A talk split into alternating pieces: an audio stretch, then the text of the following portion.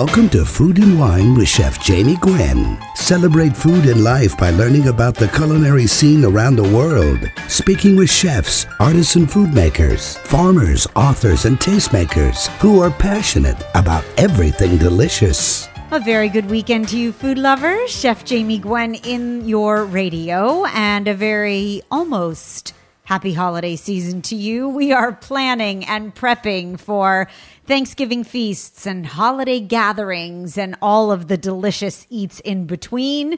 You've tuned in to the coolest culinary conversation on the radio, and the delicious conversation starts right here and right now. Whether you just love to cook, or you're an aspiring culinary student, whether you're a Food Network junkie or you make great reservations, whether you love to cook or love to eat, I like to say we will definitely be friends, and you are bound to find something that you'll love on this show. I hope you'll visit chefjamie.com, all new and improved, coming soon. Wait till you see it. It has forums and features and recipes and videos and more, but you can take your cooking skills to the next level just by staying tuned. I'm always serving up seconds, by the way, on social, on Twitter, Instagram, and Facebook at Chef Jamie Gwen. And if you're looking for recipes for holiday party or for gifts of food or otherwise, do please check out chefjamie.com for holiday cheer. We have a full and exciting show coming up, so let me tell you what is on your plate. Great British Bake Off fans rejoice because Lottie Bedlow is here and she's awesome with this beautiful uh, just extraordinary sense of humor and a loosey goosey easiness about her. She is making baking better by telling you to bake imperfect. That's right. She's sharing her tips and tricks and encouraging us all to bake with reckless abandon. Her new book release, Baking Imperfect, is getting rave reviews and she's going to sit down and dish. Also, we're giving you a seasonal update on the best produce for Thanksgiving and more because our resident produce guru of Melissa's Produce, Robert Schueller, will be here. And you're going to want to know what to bake, which squash to roast, and how to garnish it, right? The best of seasonal produce coming up. But first, it's time. It's time to start thinking about mashed potatoes again. Oh, yes, it is. This is a lesson in mashed potatoes so that you are the best cook you know because fall braises and hearty winter fare and Thanksgiving, yes, they are all approaching. But how good are your mashed potatoes? Now, while mashed potatoes look deceptively simple, I believe that they are an art to master. And I wanted to give you the lowdown on glorious spuds. Here's how the cooking process goes for mashed potatoes. And by the way, this applies to any potato cooking for that matter. You start potatoes in cold water so that they come up to temperature with the water and they cook evenly. And I cook potatoes for mashed potatoes whole because I feel that they don't absorb as much water and they retain their flavor better that way. And yes, they take longer to cook, but that's okay because I don't make mashed potatoes every week and I'm willing to pour some love into them to make them just phenomenal. And I like to season the potatoes, and I say that in quotes, and I'll tell you about that in a minute. Now, the dairy. It is very important, different than the cold water you start your potatoes in, that your dairy be warm before you add it to your mash. That's my best chef's tip. Whether you adopt my recipe or not, or you use your great grandmother's, which I respect, please make sure that the dairy you choose to add to mashed potatoes goes in warm. The dairy must be warm to resist gummy mashed potatoes. And equally important, you always add the butter to the potatoes first. Why, you ask? Because the water content in the milk or the half and half or the heavy cream or the combination thereof that you choose to use combines with the starch molecules of your potato and it tends to make the potatoes gluey. But when you add the butter first, it coats the starch of the potatoes and it definitely results in silkier mashed potatoes. And this is the time to use really good quality unsalted butter for the best flavor. Now, when it comes to texture on mashed potatoes, I like mine to be rich and perfectly smooth and creamy with plenty of butter and heavy cream somewhere between like a dish on its own and a sauce. I think that mashed potatoes ha- should have the consistency of pudding because they firm up as they sit on your plate, right? So, a food mill, or also called a ricer, is best for creating the ultimate texture. Now, a potato masher and some serious elbow grease works too, as does a stand mixer on low speed. Although I have chef friends listening who just cringed, they might disagree.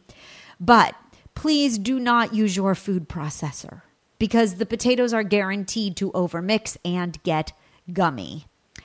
And I peel the potatoes uh, because I believe that potatoes with the skin left on is rustic mashed potatoes or smashed potatoes for that matter. Now, you can make mashed potatoes in advance of serving them. Hooray! if it's just an hour or so, you leave them in a glass mixing bowl covered with plastic wrap and you put the bowl over very gently simmering water. It's a water bath, right? If your mashed potatoes were made the day before Thanksgiving and they've been refrigerated, the best way to reheat them is to place them in a low oven covered for about 20 minutes or so. You might need to add a little more warm milk or cream to better the texture. But there is always the ultimate recipe. And these are my very best mashed potatoes. They are incredibly smooth and flavorful.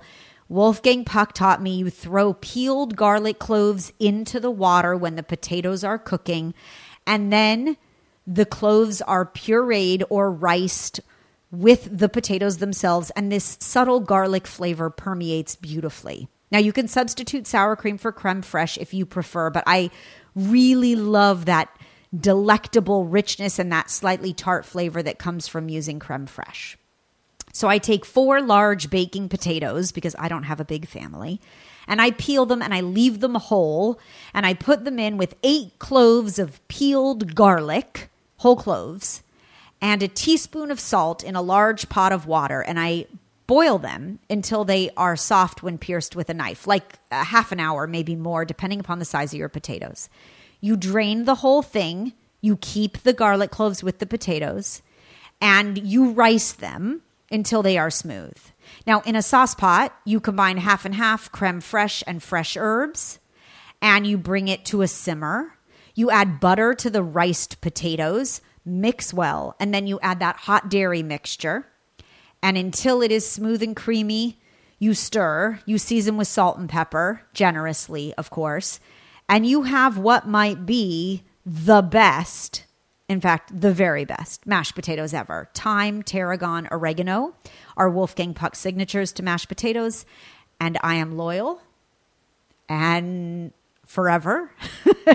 so I use the original mashed potato recipe that I was taught and you can too. Just email me, jamie at chefjamie.com. Oh, they are so good. A quick nod, if I may, for food news this week, because Jose Andres's portrait is currently going up on display at the National Portrait Gallery. And this is a big deal. Of course, through his charity, World Central Kitchen, he has fed the world. We know his talent as a restaurateur. He is just a really good man, and he has graced this show, and I've had the privilege of working with him. And needless to say, a portrait in the National Portrait Gallery is really extraordinary. It is to honor him as a philanthropist, uh, as a, a chef, uh, as a, a person, a human uh, a good human being. And I saw a sneak peek of it on the internet. It's beautiful. So it will sit in the gallery uh, for the next year, and the showing begins November 10th.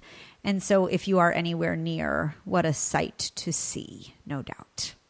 All right, with that said, get your baking tools ready. Pull out a baking pan, grab a spatula because Lottie Bedlow is here. Oh, yes.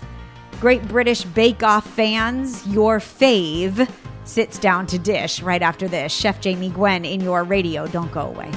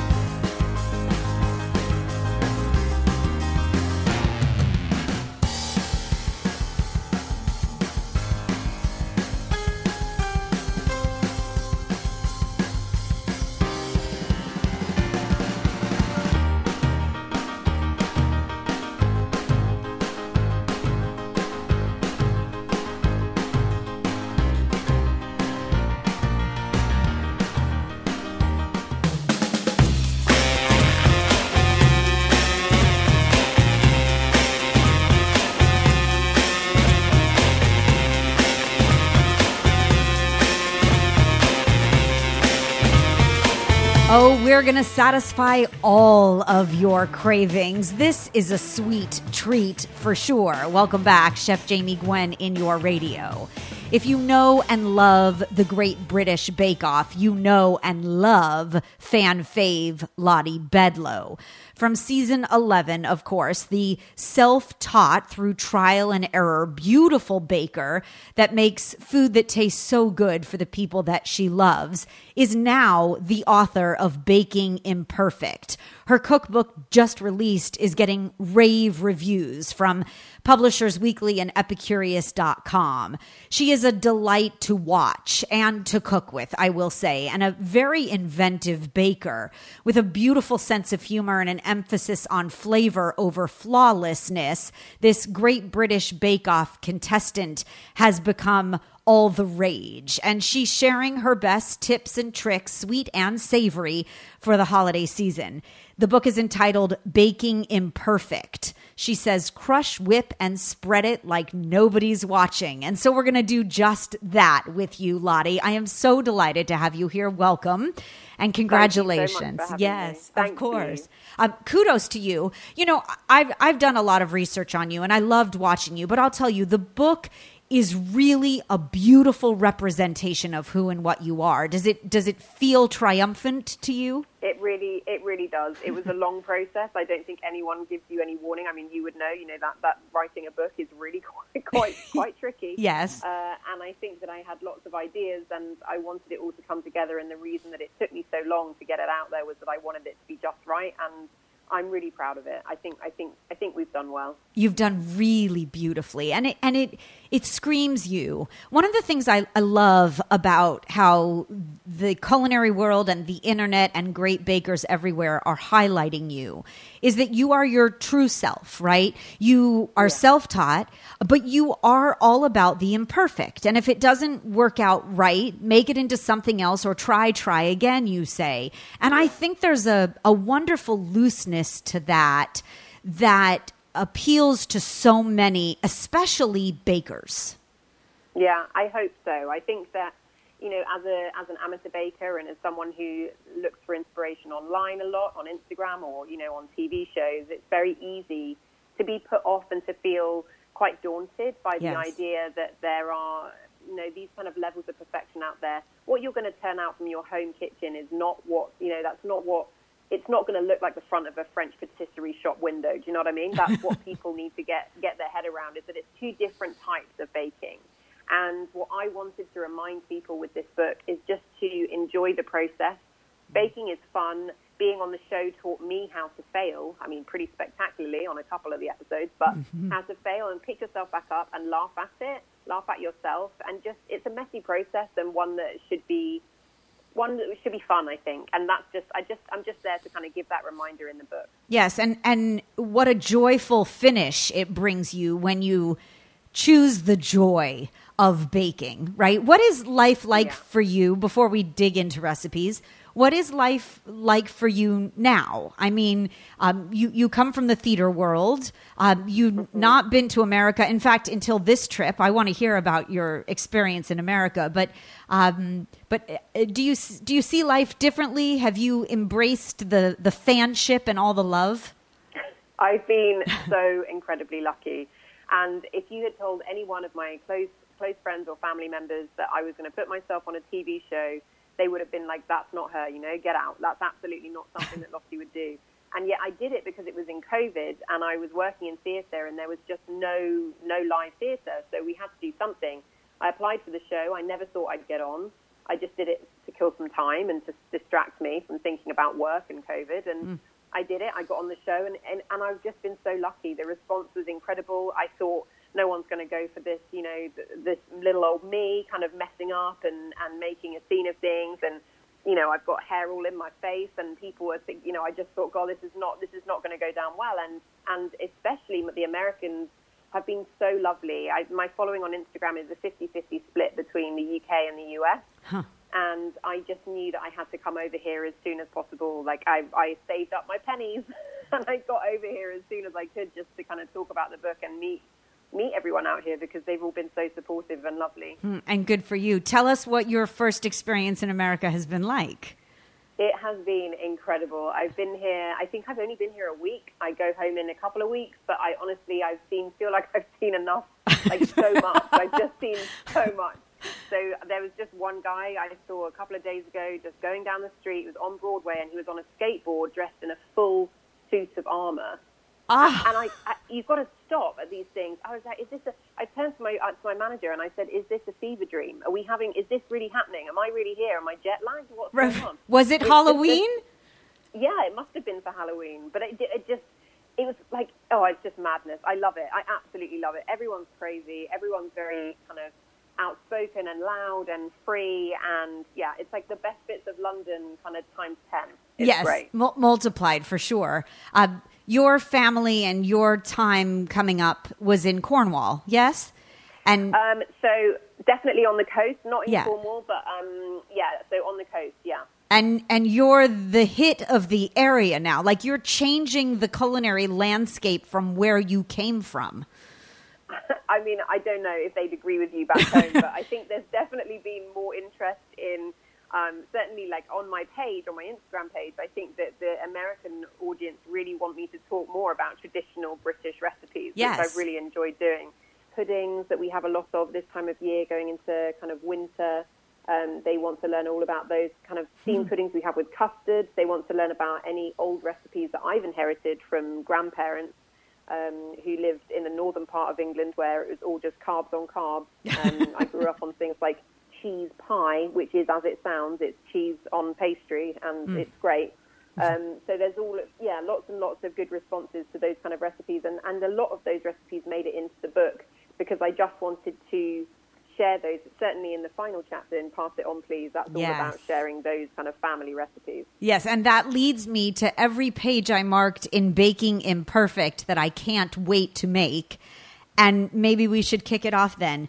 Tell us about malt bread because Granny Yeah. Granny June used to deliver malt bread to your house and mhm. Yeah. I love anything malt, Lottie, anything. Yeah, yeah, it's it's a classic. Malt bread is just so warming, and you know, as a as a kid, I remember thinking, oh, I don't I don't want the malt bread because it has um like dried fruit in it, and I'd always think like, oh no, I don't want things with dried fruit. We used we used to call them dead flies. Like if you have like a biscuit with raisins in, we call it a dead fly biscuit. No one wants that. You want chocolate, not raisins. Right. But as I got older, I was just like, where's this malt bread coming from? And it was just amazing. It's malty, it's sweet, it's not too sweet. You have it with tea, you can toast it, you can put it with like thick layer of butter on there as well. Mm. And we just used to fight over the ends.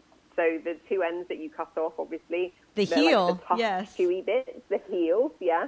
And so we just fight over the heels always. And so yeah, that recipe had to go into the book. Okay, Lottie, we have to take a quick break because you're making my sweet tooth hurt in such a good way. More with the great British Bake Off fave, Lottie Bedlow, and her new book release, Baking Imperfect, right after this.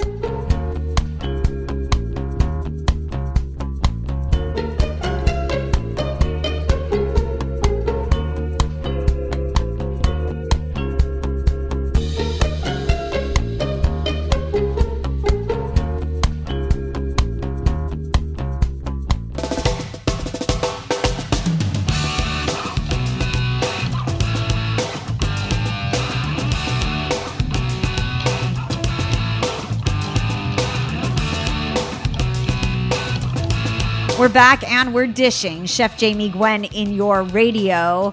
We're all about sweet treats and the savory side too. Lottie Bedlow is here, the TV fan favorite from Great British Bake Off. And oh, we're talking about stuff that makes your sweet tooth hurt so good. You make um it's like a scone, right? You say that you can't differentiate really between um, whether it's a scone or a cake or otherwise. But the ginger and coffee rock cakes, mm, those yeah, look luscious. Yeah, yeah, those are really great actually. And again, I, I made a joke I think about a couple of the recipes have a face for radio because they honestly they they're nothing to look at. But I tell you, the flavor is so good and it's got that kind of again, as you say, it's like a scone, but it kind of has um, a harder texture. And I think originally rock cakes are supposed to be hard. That's why they're called rock cakes, right? Like they're supposed to have kind of more of a more of a crunch to them. And so these just it just works so well with the flavors. The flavors very warming, mm. kind of comforting flavors. Mm. I love all the crunchy bits. The caramelized exterior yeah. is everyone's yeah. favorite part. And you know, we talk a lot about a depth of flavor on my show and it's mm-hmm. been long known that if you add a little bit of coffee or espresso powder mm-hmm. to your mm-hmm. chocolate brownies, they come alive with flavor, right? So I can imagine mm-hmm. that coffee intensity with the ginger and this sweet yeah. caramelized cake just being yeah. luscious with a cup of tea or coffee oh, or so, oh, so, so well good with a cup of tea. Yeah. Okay. Yeah, it's a good one. I'm moving on to puddings now. And by the way, if you've just tuned in, you're late because Lottie Bedlow is here, the delightful and decadent baker that you know and love from the Great British Bake Off, of course. Lottie, this is genius. So, what made you make a chocolate waffle pudding and tell us how. It's wobbly, right? It is wobbly, yeah. So it's um, it's again. So there's a British classic bread and butter pudding. I yes. don't know if you guys have that. Yeah, we don't. We don't have it. Butter... We don't have it here, but I we know it. We know. Okay, great. So it's the same premise as that. Instead of using your white bread with butter, I thought, why don't you just use waffles instead? Smart. So we're taking waffles and then putting kind of chunks of, of whole chocolate in there, and then using a chocolate custard um, poured over the top and then baked. And so when that comes out, that custard gives it that really lovely wobble. And then when you slice into it, you just have the, the molten chocolate in there as oh. well as the custard. So it's like an all in one dessert. Yeah, but it's genius. You're using store bought chocolate waffles, so you have a yeah. a quick bake here, and what mm-hmm. we would call in the states in the southern style like a spoon bread. This is mm-hmm. your pudding cake, essentially, right? A, a mm-hmm. spoon yeah. it out into bowls and finish yeah. it with vanilla bean ice cream. I love that all throughout the book you use vanilla paste. I have a tremendous passion for vanilla paste over vanilla extract. Yeah, it, you just don't get the same flavor with you vanilla don't. extract. And I think you have to think about where you're spending your money, right? Because times are hard at the moment. They certainly are back home. Yes. financially, you've got to think about where you're spending the money on ingredients. And I think mm. there are a few things that you can cut corners on. But I think when it comes to vanilla, you really want to get the vanilla bean paste and use it sparingly because the extract you need to use twice as much to get even a remotely similar flavor. Yeah, you get such a better flavor from the paste, and we can get it yeah. everywhere here. Um, it's now very accessible and available and I think it's just beautiful. I put it in everything. I put it in my son's French toast in the morning just so I can smell oh, the yeah. waft from the pan, right? Something beautiful yeah. about it. Okay, um, a- another genius inspiration. And, and I love, by the way, that your personality flows through the cookbook because you say, and I quote, making decisions is hard, right? So if you should have a calzone or a lasagna, which do you choose? You call it calzania. It's so fabulous. so um, it's exactly that. I wanted the two things. I just thought, you know, what goes into a to a calzone, and I thought, and I love all these flavors. But what would be great is if I didn't have to choose on that Italian menu, and I could put the lasagna in there, including the pasta. Mm. Um, so that's what I did, and I think that it works. Like I think it, it really works. You get this as you slice into it, you get the taste of lasagna, but with that really um, amazing kind of crust on the outside of a calzone. So yeah, Mm. it's a, it's again, it's a mishmash of my favorite things. Yeah, it's lovely. And it's carb on carb, which is why I like you even Oh, yeah. more. Oh, yes. Bring it on. uh, will you be making millionaire shortbread with boozy ganache for the holidays? I absolutely will. Yeah. That is um, a family a family favorite, and uh, the the more booze that goes into the ganache, the better when it comes to this time of year. Um, Yes. Just keeps the family, you know, when there's any there's any any uh, friction going on in the family, I just pass out this boozy ganache, and we're away. Everyone's getting on. So, uh, yeah, there'll definitely be a portion of that. Yeah, worth the time and the energy, you say. This is a layered shortbread of caramel and chocolate and a beautiful shortbread crust. And it's worth a million bucks, right? And it is a recipe yeah. on the internet that has your name associated with it everywhere because everyone loves it. Yeah, Yeah, everyone yeah, loves it. It's, it's been a good one. Yeah. a, a very good one. As has, and we're jumping sweet to savory, um, but I would be remiss if I didn't mention the chili bread. I was thinking that for mm-hmm. American Thanksgiving, this would be a brilliant thing to put on the table just to offset mm-hmm. all of the rich flavors of our mashed potatoes and our sweet potatoes and mm-hmm. all of that good stuff. You like spicy, do you not? I do. It Yes. has to have a bit of kick, um, and the rest of the family are the same. So I, I'd say, like, give it a go at home. Give it a go, but, but make sure that you're kind of catering to your spice levels. If your family like it spicy, then chuck in a few more chilies. But it's a great tear and share bread, as you say, for, for the center of the table. Yeah, beautiful uh, bread loaf uh, infused with chili flakes. And then you say to slather on it, uh, is it cheese dream? Yeah, yeah. So the cheese, so the cheese dream is a recipe from my great grandmother, who unfortunately passed away before I had a chance to meet her. But I have her legacy in the form of her cookbook. So one of her favorite recipes to make was uh, cheese dream, which is effectively what you guys over here would call a grilled cheese.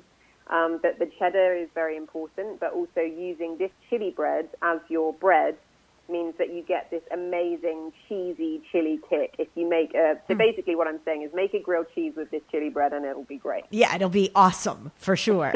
um, tell us how much you hate Christmas pudding. This will be the, the English inspiration for all those that want to embrace British desserts.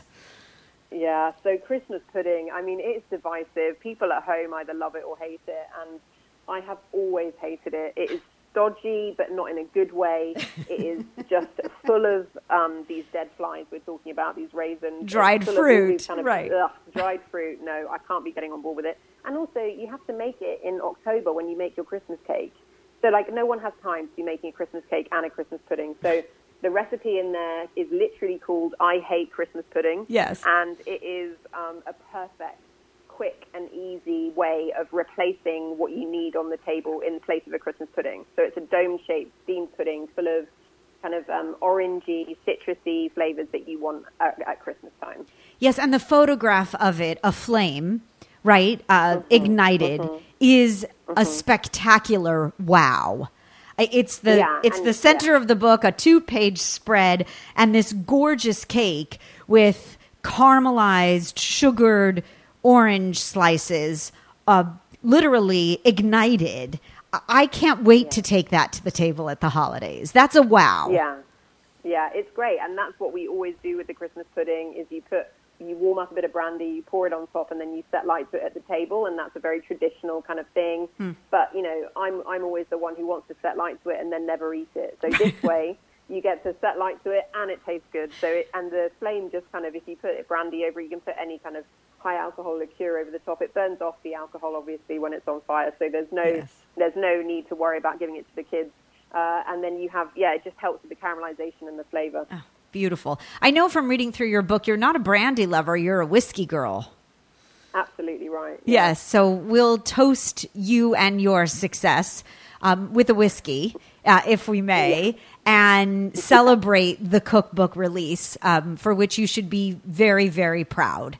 Um, we Thank love, you. yes, we love that you bake like nobody's watching, that you've made it really quite extraordinary to bakers everywhere um, that you can bake imperfect and still be a great British bake off fave.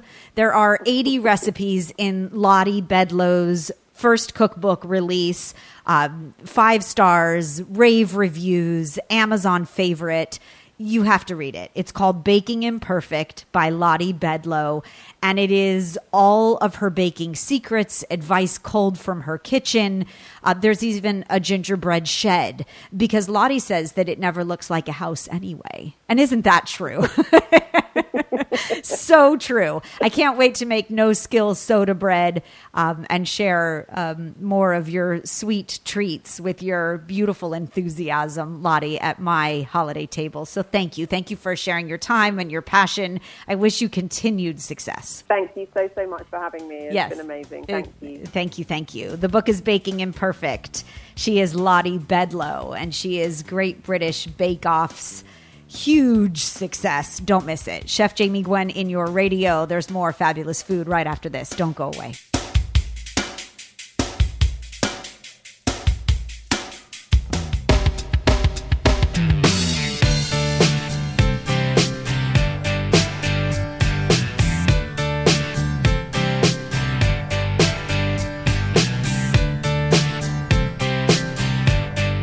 Okay, prepare yourself because the feasting holidays are quickly approaching and we're about to get fresh.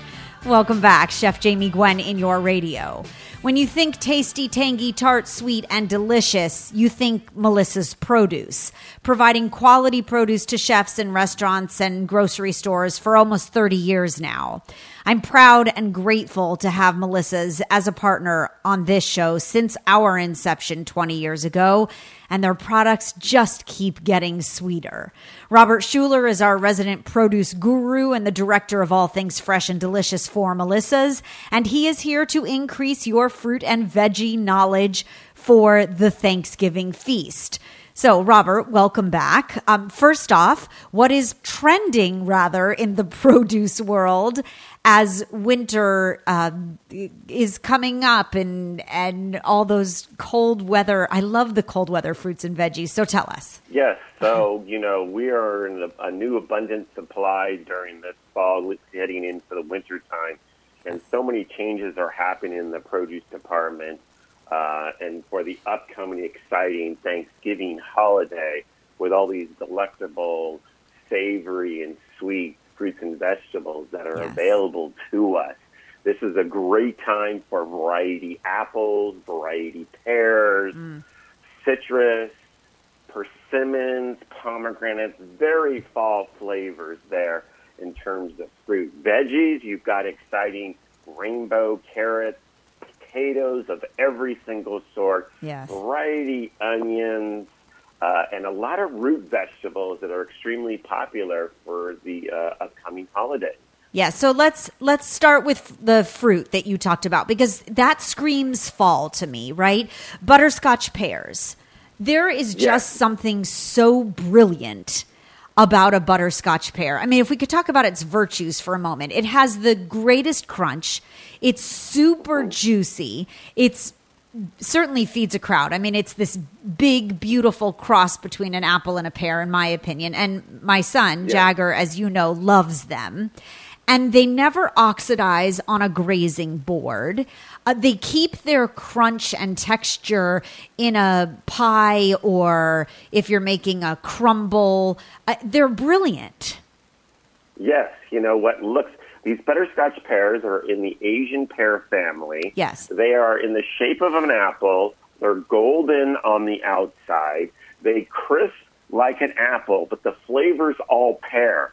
It's the only pear, and very few apples even do this. Uh, they don't oxidize. So cutting them up and putting them on a charcuterie platter, yes. cheese platter, such a great appetizer fruit that you can put on there uh, with your delectable selections of meats, cheeses, and veggies. Yeah, love it. Also on my grazing board for Thanksgiving, which I think is just the ultimate starter, right? Everybody comes in hungry, but you don't want to mm-hmm. overeat waiting for turkey and stuffing and mashed potatoes. Oh my.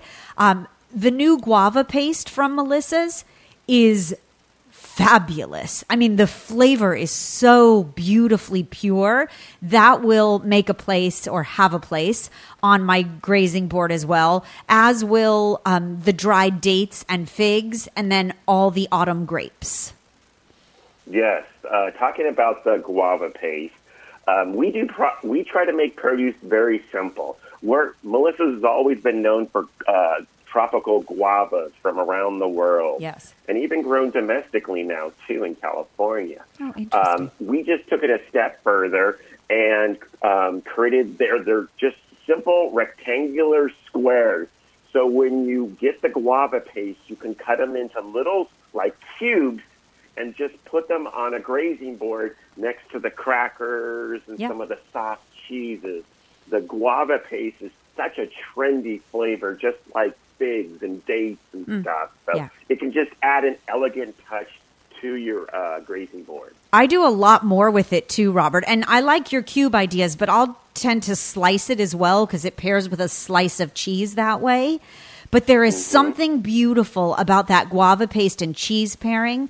So I've been making savory turnovers using brie and guava paste. Simple three ingredients because you can use store bought puff pastry. But the guava paste is so much more than just for a charcuterie board. I mean, to layer it into a leftover turkey sandwich after the Thanksgiving feast would be luscious too. Oh, that sounds so good. Um, let's talk potatoes, please, um, because I am uh, officially in love with the new Baby Baker russet potatoes. That is the cutest baby baked potato ever, Robert. The baby baker russet potato that we're referring to is it is a pota- russet potato a third the size of a regular russet potato. It's So adorable. have- yes. So what you have is a very thin-skinned russet potato.